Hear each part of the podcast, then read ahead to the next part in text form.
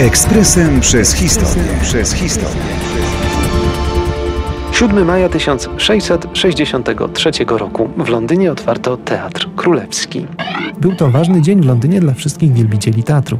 Oczywiście tych z klas uprzywilejowanych, którzy mogli sobie pozwolić na zakup biletu. Jak wiedzą znawcy historii Anglii, wcześniej w okresie bezkrólewia wszelkie tego rodzaju rozrywki były po prostu zakazane. Wszystko zmieniło się, kiedy na tronie zasiadł Karol II Stuart.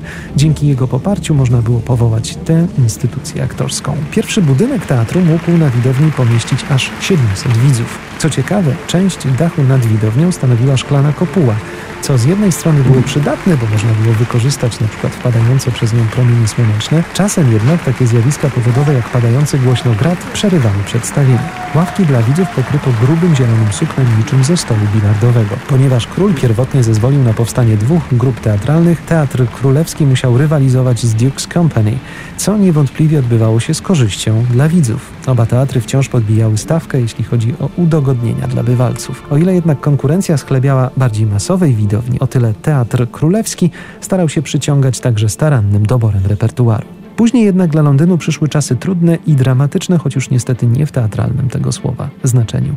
W 1665 roku miasto zaatakowała wielka zaraza i w obawie przed jeszcze większą epidemią władze Londynu teatr zamknęły. Rok później wydarzył się gigantyczny pożar miasta, ale o dziwo budynek Teatru Królewskiego ocalał z pożogi. Niestety nie na długo spłonął 6 lat później w roku 1672. Ekspresem przez historię. Przez historię.